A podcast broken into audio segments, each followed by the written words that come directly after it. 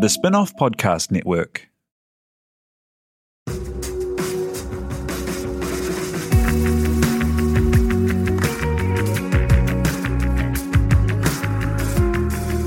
You're listening to Business is Boring, a podcast that reckons it's anything but. Business is Boring is brought to you by SparkLab, offering inspiration and practical advice to help businesses find their edge. To hear more about SparkLab, including details about the latest events, workshops, and business tools, visit sparklab.co.nz. And now, here's your host, Simon Pound. You're listening to Business is Boring, a podcast that reckons it's anything but. Business is Boring is made by The Spinoff with help from Callaghan Innovation. Here's your host, Simon Pound. Today's guest is a serial entrepreneur, and if you haven't heard of his latest company, you've very likely seen their work on awarded and effective websites for clients like Marketo, Visa, Air New Zealand, Spark, and Les Mills. Having started just six years ago with a perfectly timed mix of design, brand, marketing, and build for the market, his agency Little Giant came and got big fast. Little Giant was one of New Zealand's fastest growing companies in 2015 on the Deloitte Fast 50, one of Asia Pacific's fastest growing tech companies in 2015 and 16, and Mark was named an EY Entrepreneur of the Year finalist in 2017. They grew big and they got bought by one of the leading players in global advertising, the $11 billion annual revenue behemoth, Dentsu Aegis. It's a huge achievement in a short time, but it wasn't Mark's first rodeo. He's been starting companies since he was 17 and learnt some hard lessons along the way that he's turned into his exit and next launching pad. Mark, thank you for joining us. Thanks for having me. Hey, so um, tell me about your start in entrepreneurship. You started out with companies at 17, which is a bit unusual. Yeah, well, I guess I came from a family of entrepreneurs. So my mum and dad, I mean, um, if I think about it across the years, they owned an earth moving company in Papua New Guinea, a beef farm in Kerikeri, a pallet factory in Hikurangi, an AA licensing centre, a clothing store, uh, photocopy shop, you know. And so I grew up around two entrepreneurs that were constantly following their own kind of dreams and passions. And so for me, like it never seemed like any other option. I always kind of wanted to create my own thing and um, make my own way in the world. That's so cool. And what what does having that kind of opening up to all those different perspectives of places like Papua New Guinea and across New Zealand, what does that do to a young mind? Yeah, well, I guess uh, Papua New Guinea was probably a little bit too early for me to remember. I think we came back when I was uh, three or four. So, um, yeah, I don't have many memories from that time. But I, I mean, we spent some time down in Tauranga, uh, Mount Maunganui, um, and then Kerikeri is where I grew up. I guess what I got out of the most is watching my parents um, sacrifice, watching them um, work extremely hard for their dreams um, seen the kind of reward in terms of them being able to choose their own um, way in the world, being able to um, decide where they spent their time. Um, I think that's what kind of excited me about it. You weren't defined to that nine to five. You were building something, creating something, um, and you had your kind of own freedom around where you spent your time and effort. And so, when you decided to get going in business for yourself at that young age, what did they say to you? Uh, they were always super supportive, honestly. Um, yeah, they never ever put up a single roadblock. Uh, they perhaps questioned some of my initial thinking, which looking back now, I wish I'd probably done a little bit more. Um, but yeah, no, they were extremely supportive, and um, I can't thank them enough for that. Tell me about your first go through the entrepreneurial cycle. Yeah, well, it actually came about. Um, so it was the summer between high school and university, and I was working up in a Northern Orchard, which was one of my first jobs, uh, picking mandarins in Northern Summer. That's not an incredibly fun job. Um, I did that for about three weeks and realized that that kind of wasn't for me.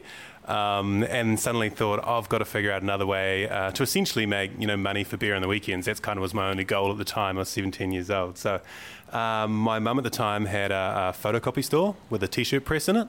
I decided that I was going to design up some t-shirts and sell them to the local surf store, and that's what I did. And then it kind of just snowballed from there over the next kind of three to four years to a point where, uh, when I left university, we kind of had a company to jump into, and um, yeah.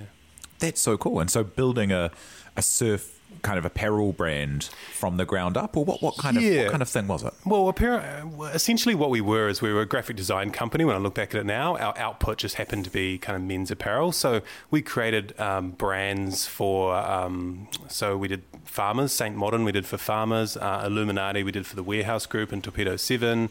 Uh, we had a men's underwear brand. So really, it was kind of fast fashion focused on men's t-shirts. We had a variety of different brands in the market, um, and we had that business for about eight to ten years.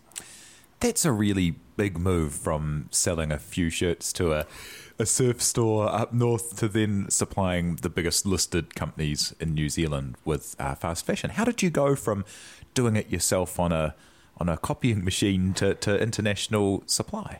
Um, well, really, I guess uh, through my parents' support, it was like, um, you know, here's here's an opportunity here, here's a business. Um, let's go to the bank, let's get a little bit of money, um, and then let's start scaling up production and scaling up our kind of sales workforce. And so that's what we did. At the time when we launched, it was kind of pre GFC. Uh, you could kind of roll up to a surf store in New Zealand and they would probably buy a decent amount of clothing from you. I think the market's changed. I'm not in it anymore, but I gather the market's changed pretty dramatically in retail now. It's definitely not that easy. So I think at the time um, we were in a unique kind of space and time and it um, made that possible. And you also would have been there for the massive waves of disruption of international supply and fast fashion. And what kind of things did you learn from being in that landscape where perhaps you were doing big volume, but it wasn't, uh, you know, bringing big money or, or, or that kind of uh, thing? Yeah, well, I guess um, apparel was my first business, right? So I had no other context. I didn't really, um, and I wish I had researched um, that particular industry because what I learned probably the most was that not every industry is the same. Some are just straight up harder than others, and apparel is incredibly hard. Um, I take my hat off to anyone. Um, I think about like Steve from Huffer, guys that have had businesses for, you know, like 15, 16, I'm not sure how long ago now, but really long term successful businesses. It's incredibly hard in that market.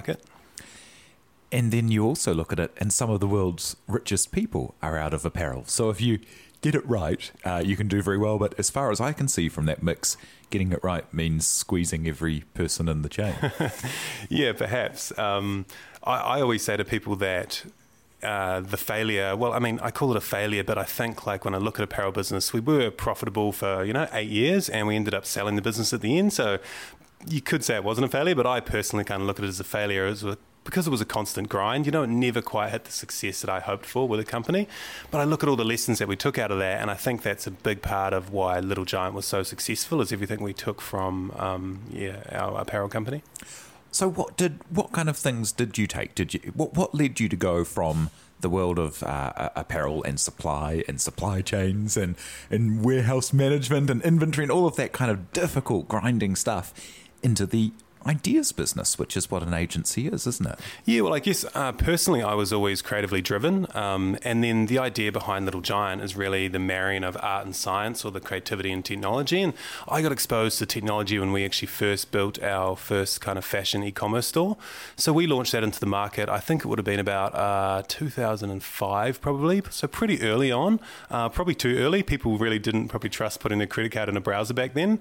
Um, but that kind of exposure to e commerce technology for me um, really got me interested in technology. And I guess that's um, kind of the basis from which Little Giant was born. And so how it came about was um, the clothing store, uh, the clothing company at the time, we rented out desk space to Mike Little. He was my business partner that I started Little Giant with. He was a developer. Uh, I kind of brought, I guess, the creative aspect of the business. Uh, we saw an opportunity in the market, and so we sat down and decided to kind of launch our own agency, and that was um, how Little Giant was born. And what was your proposition that made you guys different than other agencies out there or other web designers or other website builders or other e-commerce helpers? What what was your mix that made it special? Um, I guess we looked at the market we were going into and we saw massive changes. Um, I think above the line advertising spend is obviously declining rapidly. I think um, that there's a large change in the marketing mix. Advertising is becoming less and less um, important in the marketing mix. We saw an opportunity for an agency to be built from the ground up for what we believe brands needed in the connected age. And so, um, what we saw missing is we saw legacy agencies who had strong uh, strategic and creative capability, and then we saw digital agencies who really were just production houses. Uh, they didn't have that strategic or creative capability, and so we thought there was a big opportunity in the market to build an agency uh, that that art and science or that creativity and technology. because it's only six years ago, but still, you know, we, we bank gains so fast these days. I, I was working in um, networked ad agencies uh, seven years ago, and people would, you know, for a big brand, they'd say, let's do a microsite in Flash. And you'd make like this $150,000 thing that lived on the internet by itself that no one could find, no one could do anything with. There was no way to make a dollar out of it. You had to put TV ads on to send people to use it. And that was considered a good project. Yeah, it, it, was a strange time that Flash uh, period actually, and um, you still actually see some companies with Flash websites. But yeah, you're exactly right. Um, I think when websites first came around, they were treated as silo project um, without any understanding of how they fit within a kind of wider um, marketing and brand strategy. Um, I think brands have advanced from there now. Um, they understand that yeah, it isn't just a silo digital asset; it actually needs to play an important role in your overall business strategy. And it was kind of for the big, big players that things were the most siloed, while the little players, people who had to sell shirts through their website, they were doing it. And so I guess that's an interesting thing to, to have um, brought to the mix, but also design. And so something that, um, as an outside observer looking at the growth of Little Giant over the years, uh, you've um, entered design awards, design's been a big feature of it, but also going for that marketing mix, like how you make a dollar out of it. And is that fusing of design and marketing, was that something that helped you grow? Yeah, for sure. And I think that really falls under that kind of creativity and technology. So, um, yeah, it's about owning all of those brand touch points for our clients along the way. So whether that is the initial kind of brand identity or brand communication strategy, um, creative concepting, campaign creative, um, actual digital asset build, infrastructure build, etc. I really think brands need an agency to manage all of those different brand touch points along the way. Tell me about the the growth. Like when when did you know it was working, and how quickly did you find that you had yourself like the tail of the tiger? I think um, when it probably dawned on me that we had cracked something was when we um, outgrew our office and we had to knock down a wall. Um, I think that's the first time that I really thought, um, you know, shit, we're onto something here. You know, like we've got some good traction. Um, we've got clients kind of lining up to work for us. That's when I really felt like um, we had kind of made something of ourselves. How, how long did that take you? Well, it was actually a bit of a slow burn for us because we didn't take on any debt. I learned from my previous company that um, I think debt can actually hamper high quality decision making. Um, you kind of get a little bit short term in your thinking and you're constantly thinking about how to service that debt instead of grow a long term sustainable business. And so we didn't take on any debt with Little Giant. We wanted to grow something organic and sustainable. Um, so we had a really slow beginning. The first couple of years, um, we really were just kind of doing work on the side for Ogilvy and Colenso and some of those larger agencies purely doing digital production work. Um, so it was a really slow burn. I think probably about three years in um, was when we kind of yeah probably outgrew our first office, and I started to think, um, you know, we've got a massive opportunity here. And what was it that that went from doing the work on the side to being the place that people were knocking on your door? Does like, did you have a, a, success that meant that other people were like, oh, I need to get some of that? Or was it just that kind of build and build?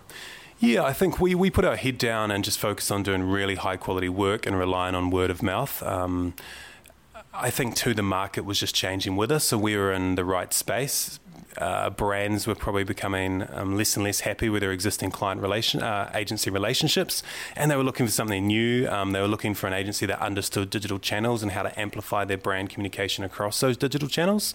Um, so yeah, I really do think it was part and parcel about us delivering great work into market, and also us having an offering that kind of resonated with brands' needs. And having sold a company before, did you already already have an, an exit plan? Did you start this thinking this is something that I want to um, spin up and get out of or, or move on, or, or was it like a long term goal? Uh, it was a long term thing for me. I never planned to sell the company at all. Um, I am a big believer, though, in always um, having your company ready to sell, even if you have no intention to do so. I think that's just good business practice. But no, I, I had never any intention to sell Little Giant when we did. Um, it just came down to we got a unique opportunity um, and it felt really aligned with what we wanted to do with the company going forward. What kind of things did you have to learn along the way to become the CEO of an ad agency with a bunch of different elements between the creative and the production and the account service? How did you upskill in those things? Um, yeah, well, I, I guess uh, I'm really inquisitive by nature, and so um, I love learning. And so, as we adopted new technology, um, I would always try and get very hands on with that technology and learn about it myself. Um, how did I become a CEO? I guess, yeah, it's just through experience, really. I look back at that first business, the apparel business, and I look back at all the mistakes I made, and it really just came down to maturity and experience, I think. And so, I learned a lot. Um, so by the time Little Giant came around and we started, I was 28, and I feel like I was um, a far better leader than I was with the apparel business. And tell me about building your team, because something that um, if people follow uh, your company on the social networks, you do quite a bit to promote uh, new hires, um, team members, uh, the work of your people. How do you how do you build a team, and how important is that uh, for a, an ideas agency? Yeah, people for us are everything. Um, I think if you look at what we do, we literally sell our people's time, so they are our product. We've always um, wanted the very best people. Um, and we want to retain the very best people, and so we know that we need to put people first um, everything about our culture is around creating the absolute best environment possible for those individuals. Um, yeah, but I can't stress enough that the people are really what's made Little Giant successful. And so, how did it come that you were making the sale to such a big player? So, having come as a true independent and uh, got some big brands, you know, um, bit, bitten off bits of work for big brands and taken down big brands, did you start to annoy them? Were you were you like a mosquito they had to squash, or how does it work? Um, I'm not sure about that. We'd probably have to ask Rob from um, Dentsu, but um, I mean, Rob had been chatting to me for a couple of years. Um, they had been interested in moving in the space that we were operating for a couple of years here in New Zealand. Um, again, I never had any intention to sell, so it was kind of like polite conversations, but no thank you. And yeah, I guess we got to a point where we spent enough time together that we realised that the vision for Little Giant and the vision for the Dentsu Aegis network here in New Zealand aligned really well. Uh, we saw an opportunity to um, be able to kind of leverage their global capabilities and resource to help us scale quicker. Um, and most importantly, we saw an alignment in culture between them and us. Um, I felt like this move was the best thing for our people. How did the people react? How, how did that go? Yeah, well, they've been great. So, um, a large part of the negotiation with Dentsu wasn't uh, as much about kind of the price of the acquisition, but was a lot about kind of control and making sure that we got to maintain our brand and our identity and our culture. Um, and that's what our people really care about. Um, the way that I kind of frame this deal to them is uh, we're staying the same old little giant. We're still going to be kind of um, independently minded. It's just that now we have this kind of uh, global capabilities and resources when and if we need them. And what does it allow you to do? What do those resources? You know, um, I imagine the life of a, an entrepreneur. It's like, oh, if we just had a little bit more resource, we could just do a bit more. What does it mean for for you now to look at a situation where there is the resource and there is the backing? Yeah, well, um, as you said, for me, being an entrepreneur, it's always been kind of bootstrapped everything, and so now. Um, yeah, it's really nice having that kind of global support. The main reason for us um, that we wanted the additional capabilities they bring is around technology. So, right now in New Zealand, we support, um, for example, the PHP stack um, very hard for us to build teams across all the available different emerging technologies and then be able to kind of maintain those teams and service the market with the size of New Zealand. And so, what it gives us the um, capability to do today is deliver across a whole bunch of different technology platforms that we simply wouldn't have been able to if we stayed as an independent. And so, really, the way that we frame that is um, we feel like um, our ideas are no longer restricted by our technology. We have the ability to deliver AR and VR solutions. Um, tomorrow, for example, we have the ability to deliver Sitecore, we have the ability to deliver Adobe Experience Platform. We previously just couldn't do that with our in-house team. And you're staying as the CEO, and your your uh, what are your next plans with the company then? Yeah, well, I'm really excited about the next few years. I really am. Um, I feel like I've got some renewed energy for the company and where we're going. Um, I mean, we've got the same mission as we had previously. We just kind of have additional support to get there. Um, a really exciting thing about joining Dentsu Aegis is the access to some of their IP. So, for example, they're opening up some of their IP from Isobar Melbourne. That's about a 200 person agency over there. The ability for us to learn from their growth from a 60 to a 200 person agency and be able to download that IP um, is incredibly valuable to a company like us. So, yeah, we've got some really, really big plans here in New Zealand over the next three to four years. And how about having been through the entrepreneur cycle a couple of times and, and still, you know, very early in your career? What does that set you up to do next? And what kind of things, you know, do you are you a person who has a, a five year plan, a ten year plan? What, what, does this open up for you? Yeah, well, obviously, I'm really focused on what we're going to do next with Little Giant, but um, I've always had other business interests as well. Um, I'm investing in Sharesies at the moment. I know Brooke's actually been on your Yeah, podcast. yeah, yeah, Um, they're great. Really big fan um, of Sharesies. Um, personally, I mean, uh, as you've kind of talked about in the podcast previously as well, um, I think it's a real shame that Kiwis only invest in property. Um, and I think Sharesies is a perfect platform to try and, um, I guess, curb um, that habit of Kiwis. But yeah, Brooke, um, they've got a really strong team there at Sharesies. They've got a great product, they've got a great brand. So I'm invested in their latest round and then going to um, kind of sit as a casual advisor for them when and if need be. Cool. And in terms of, you know, if people come to you, maybe people you grew up with in, in Kerikeri, you know, if they come to you and they say, wow, you know, like, what does it take to be an entrepreneur? And like, how, how can I um, take the leap? What kind of advice do you give people now? Um, yeah, well, I think it, it all comes down to that self motivation. I think um, there's particular individuals that are more suited to being entrepreneurs than others. I think you need to be able to self motivate. No one's going to um, make you get up in the morning. Um, you need to have that kind of unrelenting drive and passion. I think, first and foremost, that's really important. Um, I also think I encourage people to yeah research the markets that they're going into. I probably when I was young um, just yeah followed my passion a little bit too much. I probably would have been good if I had taken a bit of an objective step back and looked at what we're doing from a commercial sense. Not all good ideas make profitable businesses. Um, so yeah, that's something else I would encourage and. Yeah, I just think it comes down to um, willing to put in the hard yards, willing to sacrifice, um, and be extremely determined and single minded because a lot of people along the way are going to tell you that's a stupid idea, it won't work. I mean, I can think of just off the top of my head five or six conversations I had about Little Giant with people who were a lot more senior and knew a lot more about the industry than me, telling me when we were eight people, when we were 12 people, when we were 15 people, you know, it's hard to scale further. You know, a lot of agencies like you pop up, etc., etc. You're always going to have those doubters. So you need to have that um, determination and self confidence, I think. Oh, that's so cool. Thank you very much for coming to chat to us today, Mark Hurley, the CEO of Little Giant, uh, and congratulations on the acquisition by Dentsu Aegis. Uh, a huge uh, achievement. Uh, thank you very much for coming today. Thanks, Simon. Cheers. Thank you very much to Madeline Chapman for producing, and thank you for listening. You've been listening to Business is Boring, presented by Simon Pound. And brought to you by The Spinoff and Callaghan Innovation.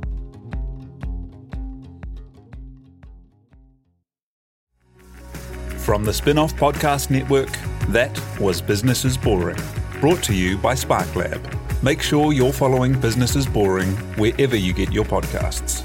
And for more information on SparkLab, visit sparklab.co.nz.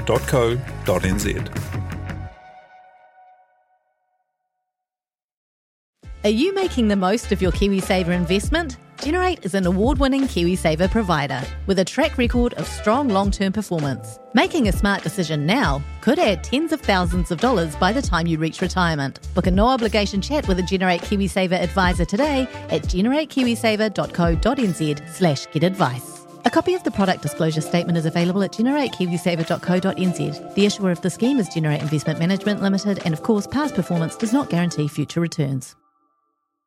The Spinoff Podcast Network.